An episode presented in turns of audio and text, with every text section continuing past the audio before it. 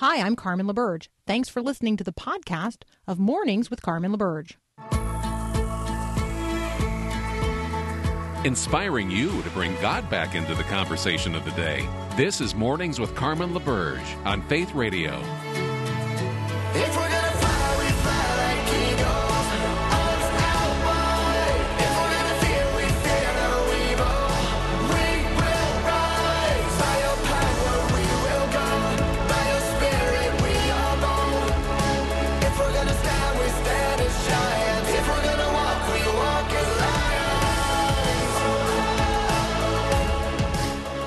Good morning again. Uh, today is the day. Today is the day. I know yesterday I said today is the day that the Lord has made and we will rejoice and be glad in it. And I talked about the fact that, you know, today is the day of salvation for some people around the world. And uh, my friends over at Global, Global Media Outreach reminded me to check out Witness for All, um, where you can actually like watch that in, in real time ticker um, of you know people with whom the gospel is being shared around the globe and how people are responding, and that's just so cool. Um, and then Paul, faithful Paul, who sends me stuff for the show every single day, today adds this. Today is notably National Apple Pie Day, Hmm. which which Paul seems kind of early in the year. I feel like I don't baseball care. and apple pie, and Apple ice cream, pie? like I know, no, I'm not. I'm not. There's nothing about that that I'm contesting. It's the next two on the list. National Fruit Cocktail Day and National Crouton Day. And this got me wondering if you put the crouton now not like a spicy crouton, but like a sweet crouton. I don't know, I've never had a sweet crouton. Here's what I'm going with. Is is a crouton maybe a pie crust and is fruit cocktail maybe apple pie and really it's still National Apple Pie Day even though the fruit cocktail people and the crouton people think it's their day. You see where I'm going with this? You have really thought this through. You, you hmm I have. and truly, I you have. have a dizzying intellect. I'm consumed this morning with the consideration of how croutons got a day. There's Like that. I feel like there are lots of days that we could be focused on, you know, short of crouton day. But if you're focused on crouton day, then here is your way to bring God back into that conversation. Jesus is the one who needs to be made known in the breaking of the bread. How do you like that, Paul?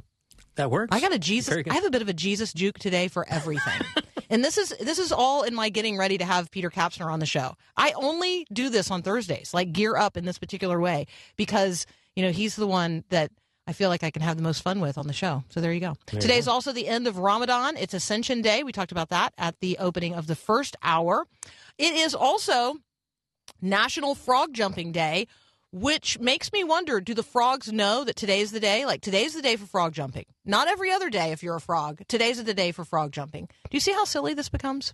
Mm-hmm. Mm-hmm. Mm-hmm. There you Yeah. go. Let it be Thirsty Thursday. Let us be people who, um, who, who thirst after the things of the Lord. Let us uh, hunger and thirst for righteousness today. All right, Peter Kapsner is up next, and I'm going to challenge him to bring us a crouton story on National Crouton Day. That's up next here on Mornings with Carmen.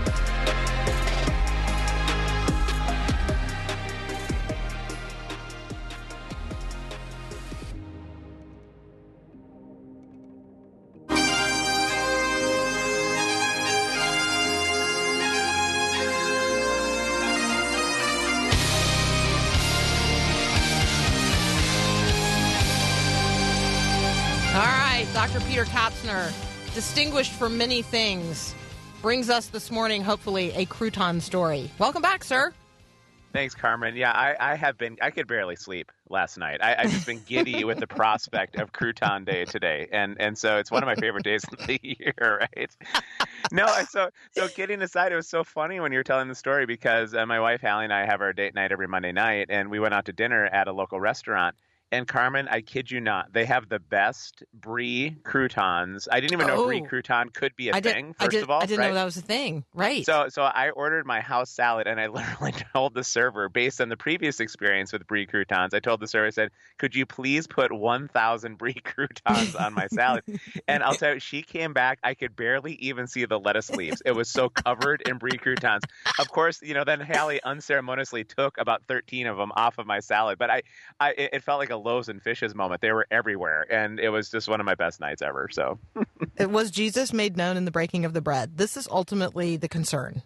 well, I wish I would have listened to your show beforehand because I, could have figured out a tie-in. I'm sure on that evening uh, at that point. But but the shared fellowship of husband and wife over brie croutons. Uh, clearly, Jesus was present in that moment. Amen. Amen. Amen. All right. Amen. Right? Amen. I love that. First of all, I love that you have a date night every Monday night. How long has Yeah. that been that I mean, like how long have you been doing that? Because that's a good thing. Yeah, it's you know honestly, my my mom many years ago uh, when we first started having children gave us this incredible gift called Grammy Day, and she said once a week I will take the kids. And now she didn't know at that point she was signing up for five kids down the road. I was going to say that take. they were going to be so many and that it was going to go on so long. Yeah, yeah. like we, you didn't we, have your kids in quick succession either. We They're didn't. We started out, at man. twenty. We might not even be done now, Carmen. At this point, even you know, if we could have a few more and there's room in the van, we'd take them at this point. But yeah, I don't think she signed. She knew she was signing up for five. But it's been an incredible gift. And so every Monday, Hallie has the full day off, and she sort of is able to plan and reboot and kind of experience a, a a mom Sabbath, as it were, uh, because she just still loves being with the kids, but she she needs some of that time, and I do too. And then um, on on Monday nights we usually go out to eat somewhere and just have time. That that time is sacred space, and I, I couldn't be more grateful because not everybody is in a location where maybe their parents are around or parents might want to do that to help out. But the gift of grandparents when they're able to do something like that was just absolutely profound. It it has changed the trajectory of our family for sure. I um, had some time yesterday with uh, Evelyn, who is seven, and my oldest grandchild. Um, and we made paper chains out of magazines that she thought had been on my uh, uh, on a table in our um, in our living room for too long, and then they needed to be repurposed. And so I, I said, "What are we going to do with all these paper chains?" And she said, "I don't know. I'll take them to my house." And I thought, "Oh, praise Jesus! They're not staying at my house, so that's good." right, it's the best so possible outcome. yeah, so grand, Yes. so so, grand, so grandparents can sometimes like send odd blessings back home. But there you go. Um, Oh, oh, for sure. Yeah, no, the cookie rules are broken. Everything is broken with what oh, my mom says she definitely. home. so, oh no, yeah. no, yeah, yeah. We made For cookies sure. yesterday. She had cookies. She took cookies home with her. oh yeah, all of that. It's so I great. love that. Okay, It is great. let's. Um, you and I both read this really powerful article um, posted at the Gospel Coalition. And it's called When a Lesbian Atheist at Yale Came to Christ. Tell us a little bit about this story. Yeah, I, I just first of all, this book, I, I I've had students ask me, and I just had one the other day at the end of classes or at the end of semester, just saying, so what resources do you, would you recommend to continue uh, talking about sexuality and having these conversations? And there's maybe a few out there. This might be the best one that I've seen, and, and it is the, it chronicles the story of a young woman who, for very understandable reasons these days, uh, fell into a lesbian relationship in high school but just through a series uh, of just different events in her life, she became a born again Christian. And, and the story is about being sort of born again again, right? And into a new way of life. But the way that she talks about her experience of same sex attraction and, and what she decided to do with it instead of celebrating it, I, I think the thing that, that stuck out to me most, Carmen, because people are truly experiencing same sex attractions. This they're, they're not making these things up. Now, to, to make to make a label out of them or to or to make an identity statement out of a, out of an existing attraction is where we go down a road that we just simply don't want to go with that. But what she did is she said, you know what, I don't understand fully what's going on in my life, but I am going to trust Jesus and be obedient to what I believe uh, is His way of life in His kingdom. And that place of trust, Carmen, and the lack of understanding was, was a first move towards finding uh, an entirely different kind of wholeness available in this life that really only comes through that place of trust. And, and boy, oh boy, that was so compelling to me that someone was able to to understand that uh, the kinds of relationships to which God is calling us, maybe not understanding the why. So let me just so I'll back up just one more quick thing on this, and I'd love on this too. Is, is she said um, I think it's really common to say, well, I understand maybe something is true in the kingdom, but unless I understand why that's true, I'm not going to yield myself to God. And and that why can become an idol where we just say we have to understand the why before we're willing to yield. And she understood the what she was called to, maybe not fully understanding the why. Like, why wouldn't same gender marriage be celebrated in God's kingdom? Why shouldn't we celebrate people having companions in this way? Why, why, why, why, why? she just cho- chose to trust. And Carmen, it is powerful what began to be unleashed in her life as a result of that move of trust in the absence of understanding the why. I, I absolutely loved it. She talks about um, all of these things that are unexpected. And we're so uh, so just so that you guys know what we're doing peter and i are actually talking about an article that is posted at thegospelcoalition.org when a lesbian atheist at yale came to christ. And it's by becket cook who has his own story of um, coming uh, coming out of the homosexual uh, attraction and being born again. So um, rachel gilson's book is born again this way um, Becket Cook's book is Change of Affection, a gay man's incredible story of redemption. Um, and so I, I wanted to lift this up because I think that these are the kinds of testimonies that are particularly helpful for us to to know about, to read, to familiarize ourselves with, because these are the answers to the questions that young people are asking today. Like, I Yeah. don't have this kind of testimony, but this testimony does exist. God does change people's hearts, He does move them. Um, he is redemptive. There is hope, and and I think that we need to be lifting up and celebrating um, celebrating these testimonies. No, absolutely. Because in those testimonies, we begin to find hope and, and sort of Mhm. uh, unlock the the uh, us from the paralysis we again feel. Because so much of this is new to people like in yours and my generation. This wasn't our stories of redemption. It is absolutely the stories of the next generation. And I think another piece of the puzzle that as she was finding hope, that I found really compelling, and we've been talking about a bit in my class, is that th- there's so many different versions of love in the scriptures. Among them would be a phileo or a friendship love and and we get so confused because we're so overly sexualized in our culture that any positive feeling we experience towards anyone whatever that positive feeling is we immediately attach it to be some sort of sexual positive feeling. And then we start asking a whole lot of questions about ourselves. And she was talking about and and and, and the author of the article was talking about this idea of even rediscovering friendship love just the idea of being friends with somebody that that doesn't have to have any romantic overtures of any kind at all. These are the things we begin to discover when we mine these out. And boy, oh boy, Carmen, couldn't we use a whole lot of more filial love in our friendships and relationships that are extracted from just interpreting everything as romantic love when it's just like, hey, I really like hanging out with you. This doesn't have to mean anything more than that. And what what a gift that would be to reestablish that kind of love in our culture. Absolutely. All right, Peter Kapsner and I got to take a very brief break. When we come back, um, Peter, you want to talk about friends since we're on that topic, or you want to pivot and have a conversation about forgiveness? I will follow your lead, Carmen. I will Mhm. absolutely All follow your lead. We're either going to talk about friends or we're going to talk about forgiveness when we come back. You're listening to Mornings with Carmen.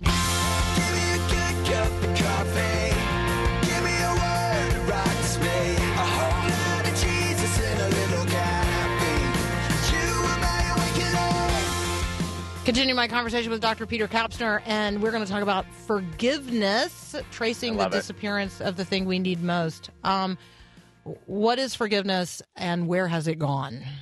Yeah, you sent me a really interesting article. It was it was an extensive article, but I think an incredibly important one about the lost art of forgiveness, especially as we've moved towards uh, increasingly trying to maximize our sense of happiness in our culture. Life becomes sort of all about us, and we we make this inward turn.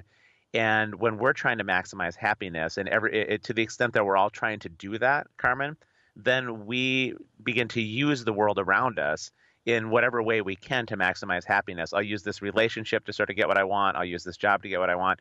And and in that place, we're always in these power relationships of trying to win power over other people. And in that way, forgiveness doesn't really fit because if somebody if somebody wounds you or stops you from maximizing your perceived sense of, of what will make you happy, you don't forgive them. You try to shove them out of the way. And this article does an incredible job of trying to reestablish the communal need for forgiveness. You just simply can't have a community uh, if, if you're not willing to forgive one another and continue to walk out life together. And they use this really powerful example, and I had forgotten uh, of this happening, but it, it was in 2006 when that horrific event happened in this one room Amish schoolhouse in Pennsylvania, in, in which this man burst in and, and horrifically shot a bunch of young children. And it was just this terrible event that, that we saw. And but what the Amish did and, and the strength of character that they showed in these moments is they uh,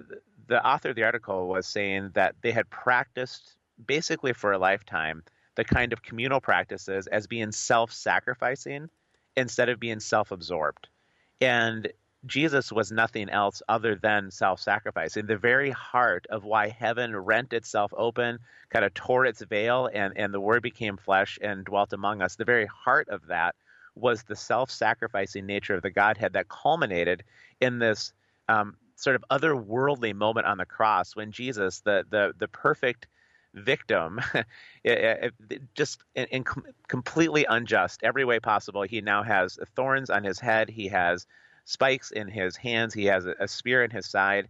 And if anybody should have been shouting out that this is completely unjust and uh, and something needs to change, what did he say? I, I, don't, I don't even know how he went to this place, Carmen, but he said, "Father, forgive them. They don't know what they do."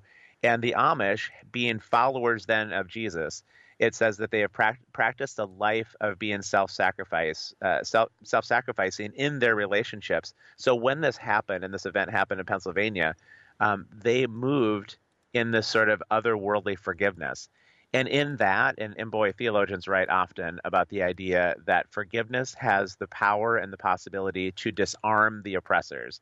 That if, if we want to move towards an increasingly just and fair society, uh, both oppressors and the oppressed need to walk in the art of forgiveness as we follow Jesus in that way. If we don't, we're going to forever be at war with each other about who has what power, and there is no end to that. And people like Martin Luther King Jr. understood that. Uh, people outside of the Christian faith, philosophers, people like Gandhi have understood the power of forgiveness that was emulated with Jesus on the cross and what he did, and what that can do to restore sort of a, a free and open and sympathetic humanity with one another.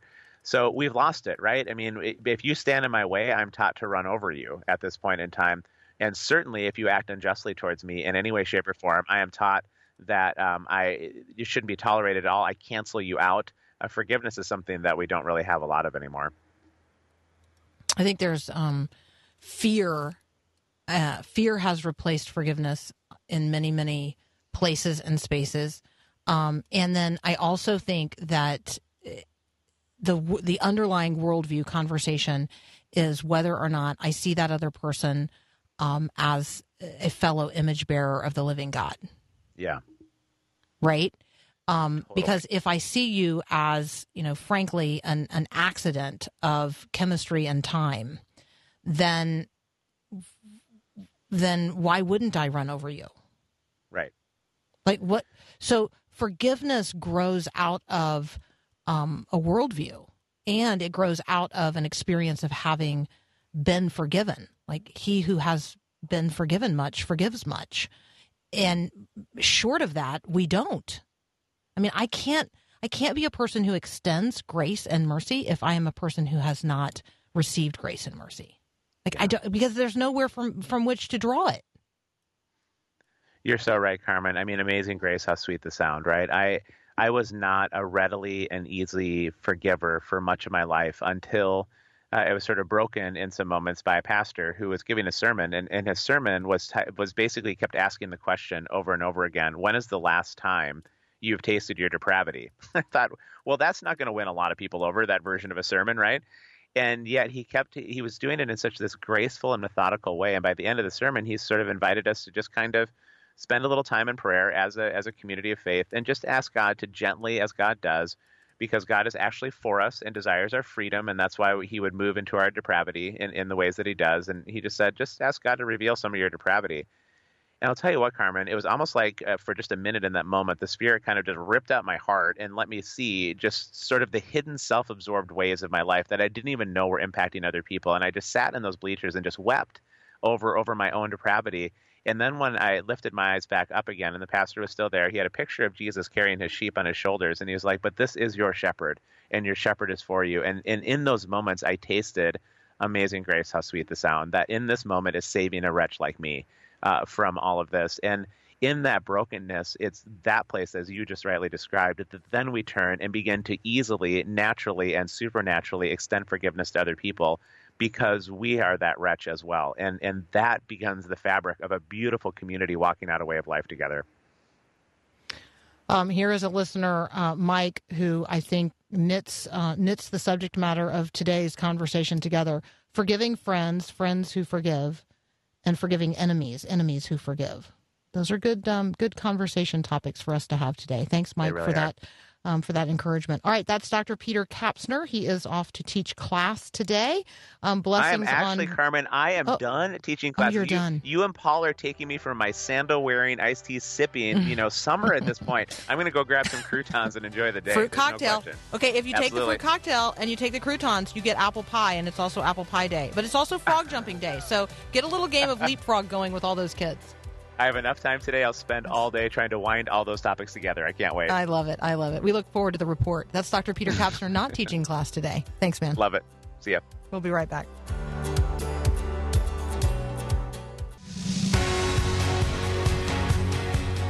A week ago, we participated in the National Day of Prayer. We thought it'd be fun to have Kathy Branzell, the head of the National Day of Prayer Task Force, back today to tell us, share with us some glory stories. So that's up next here on Mornings with Carmen.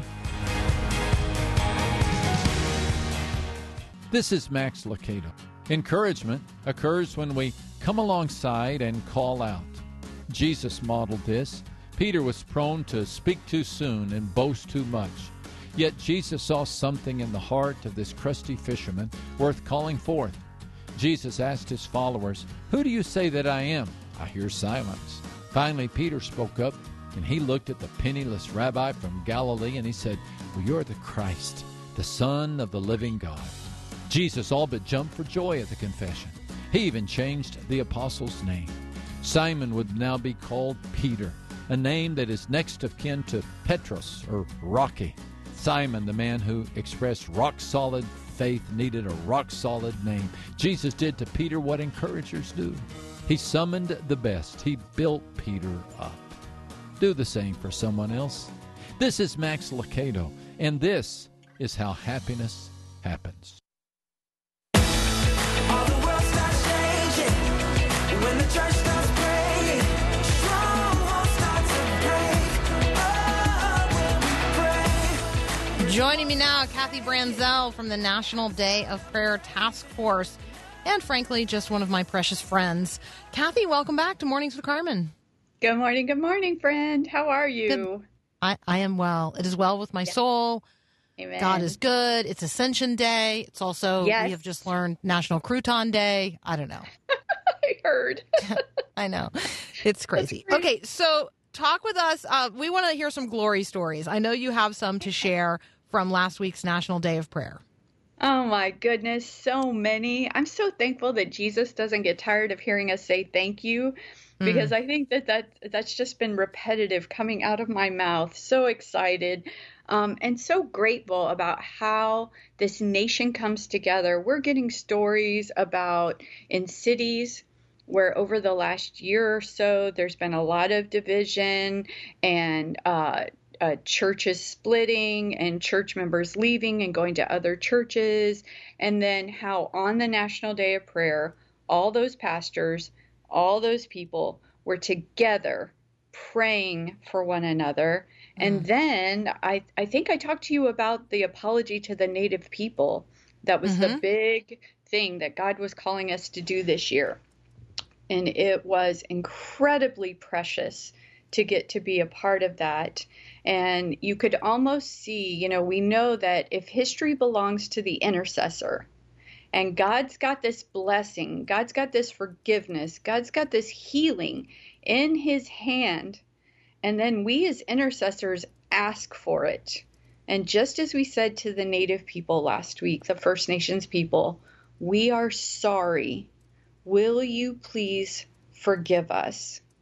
And across this nation, beginning in DC early in the morning in the Congressional Cemetery, but then sweeping across the nation in so many states where uh, First Nation tribal leaders were present to receive the apology and to release their forgiveness. First, we ask God for forgiveness, and then we ask man because we've sinned against them you could almost feel God's hand opening up and releasing that forgiveness and that healing of the land.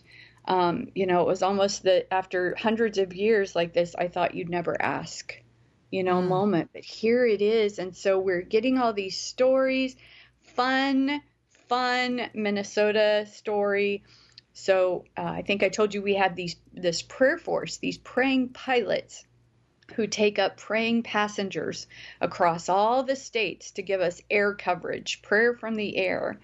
And Okay, right, I don't think I don't think we talked about that. If we Oh, talked about that, I Yes. I have completely forgotten. And I this is so cool. So I we It's need so Could you go back and tell us that again? There's a Yes. prayer force where Yes. pilots take people on airplanes to fly over the nation and pray. That is so cool. It is so. so it, we had prayer on land, sea, and air. I mean, it, it warriors come together. We were the joint, you know, the joint forces. It was so great, and we're so grateful they've been doing this for um, for decades. So they fly and they cover our capitals. They cover uh, different cities. There'll be multiple pilots sometimes in in one state. Uh, one particular state uh, took a flight every hour for 12 hours. So there was 12 hours of prayer coverage from the air in that state. But in, in Minneapolis, it was fun. Uh, a young lady named Maddie, uh, who is who is uh, very young. So we'll just say um, under. I think she's somewhere 20, maybe younger. She raised enough money uh, through friends and church members and family to rent a plane and get the fuel for her prayer flight. Um, she got her pilot's license very young, and she took people up, including a 12 year old prayer warrior, to pray over Minneapolis, St. Paul area on the National Day of Prayer. And that it, the the generation, this now generation, came together. Um, if I pray that you guys watched our broadcast, if you haven't, Mm-hmm. you can go to nationaldayofprayer.org and rewatch or watch the broadcast. We hoped that we modeled what a prayer meeting could look like in your church uh, every week or every month. And um, we're just so grateful people were were getting these stories. I know I'm going on and on, but my heart is overflowing with gratefulness. We're getting stories where we explained in the apology to the First Nations people that what we just modeled is confession of sin, repentance, and asking for forgiveness, and that it's never too late to go and do that. And so many of us, if not all of us, have said something or done something that we regret terribly over the last days, weeks, months, years. And and it really is as simple as humbling ourselves and going and saying, Lord, I treated that person less than the love that you've shown me. You say, love one another as you've loved me. And and I ask for your forgiveness for not treating them in love. And Jesus releases that forgiveness, but that's not enough. Then we need to go to that person and say, I am so sorry. You are more important to me than my preferences, my opinions, my political stance. You are more important to me than whatever it is. Will you please forgive me? And we're hearing of all these relationships that are being restored, of families that are coming back together, of people who haven't spoken in months, in years. And people picked up the phone. People got in their cars immediately and went to somebody that they've been missing, that they hurt, and even some that hurt them. But just to say, can we just put that behind us and love one another again? And I'm just praising God constantly for that. Uh, people don't think you're going on and on. People are so excited. Uh, here's a listener, Jacqueline, who says it's so great to hear about the prayer force, especially the flight over Minneapolis. Jane says, "Wow, that needs to be on the local news. This is amazing. Um, where can we watch this? You can watch this. Uh, you can watch the service at nationaldayofprayer.org." Um, if you haven't watched it yet, great opportunity to uh, to do so. If you have, maybe you want to share it with your church leadership and say, "Hey, this is a model of what it looks like to um, to to be praying and to be a praying people and to gather together in prayer." We're going to take a very brief break. When Kathy and I come back, I'm going to ask her to talk about um, uh, Matt Lockett and Will Ford's testimony. I had the privilege of talking with them a couple of years ago um, on air, and their testimony is amazing. Uh, they shared uh, at the National Day of Prayer, and we're going to talk about the power of staying at the table of fellowship together. That's up next here on Mornings with Carmen.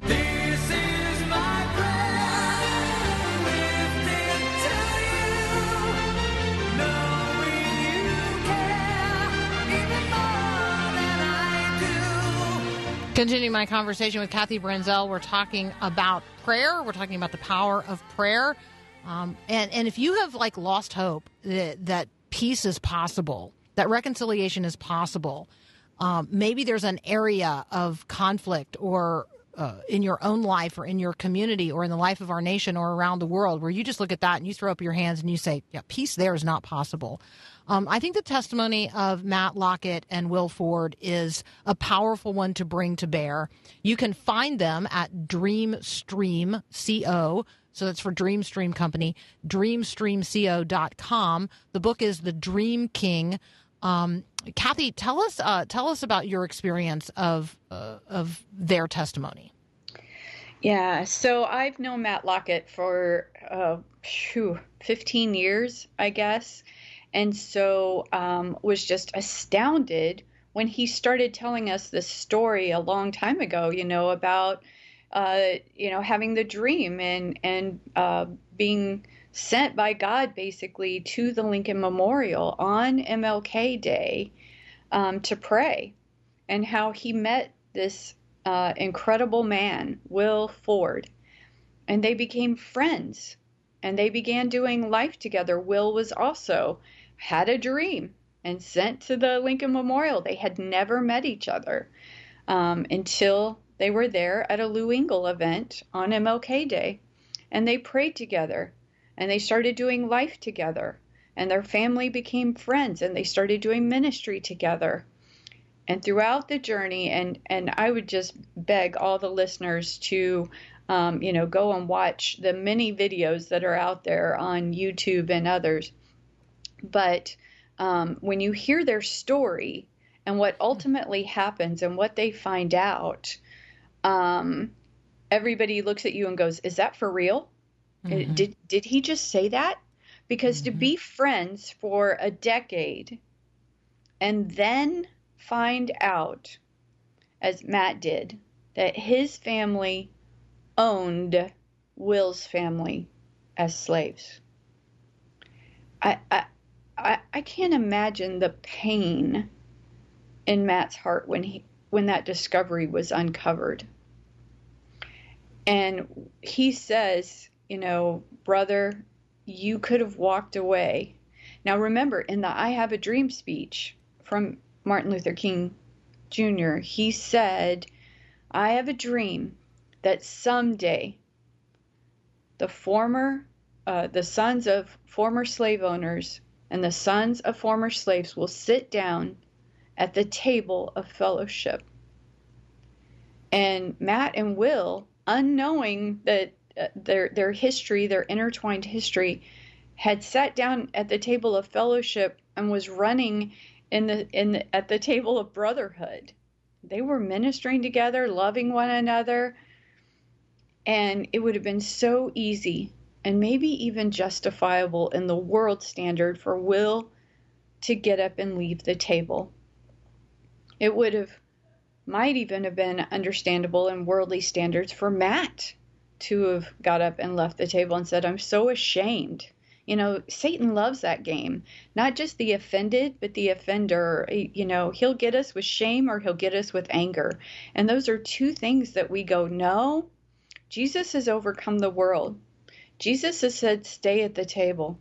Jesus has said, eventually we're going to sit at the table of the supper of the Lamb. And so they've stayed at the table and they've worked through some hard things and they've discovered some incredible things. And so, in that time of prayer, having them in Washington, D.C. with us at the National Observance, um, we actually went the night before National Day of Prayer and we prayed at the Lincoln Memorial at the spot where MLK gave that speech.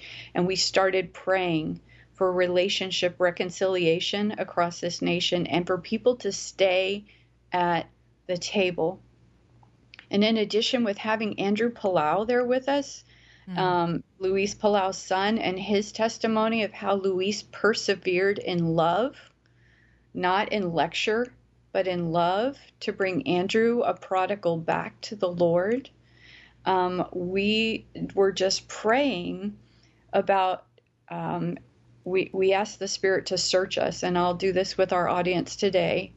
Just pray right now, Holy Spirit, search me and show me where I've left the table, where you put someone in my life and I got frustrated, I got offended, I um, grew weary, whatever it is, and I left the table of fellowship that you set. Uh, you, you say in Psalm 23 that you set a table for me before my enemy. And Lord Jesus, I realize that when you set a table before my enemy and you've told me to love my enemies, I'm supposed to invite them to the table, not leave it. Not dine at it and look smugly over my shoulder at what you've blessed me with, but invite them to partake of it as well. And so, Spirit, prompt me now to go and find the person, the table that I left, and to rejoin it. And then, Lord, beyond that, someone who was never at the table, the prodigal, the lost, that you have sent me into this world with the purpose of knowing you and making you known. And so, Jesus, right now, I pray that you would prompt me, remind me of somebody that I grew weary of trying to nurture or draw, disciple. And I just threw up my hands and I quit pursuing them in your love. Forgive me, Jesus, right now. And give me another opportunity. Prepare their heart right now as I pray, Lord, that when I go knock on their door, when I call them, that they will be prepared for me once again to step into their life with your love, not a lecture. And I pray that you would use me as your instrument to draw people to you with your love and gospel message. In Jesus' name we pray. Amen. Amen, amen, and amen.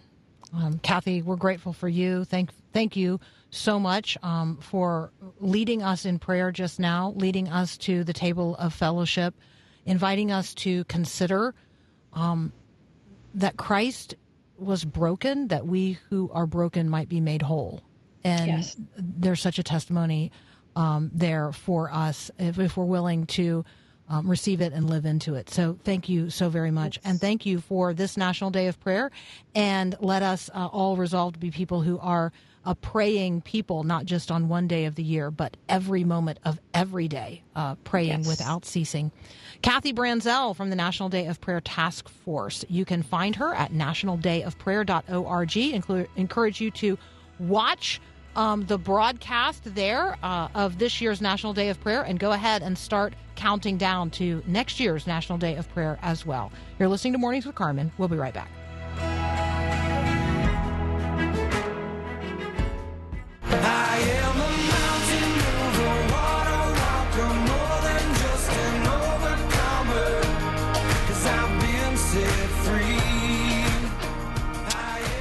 Let's be encouraging one another today um, in the things of the Lord. Let us uh, recognize that this is the day that the Lord has made. Let us rejoice and be glad in it. Let us be a people of prayer and forgiveness. Let us be a people who come to the table of fellowship, acknowledging that Christ, who was whole, I mean whole and holy, was broken so that we who are broken might be made whole.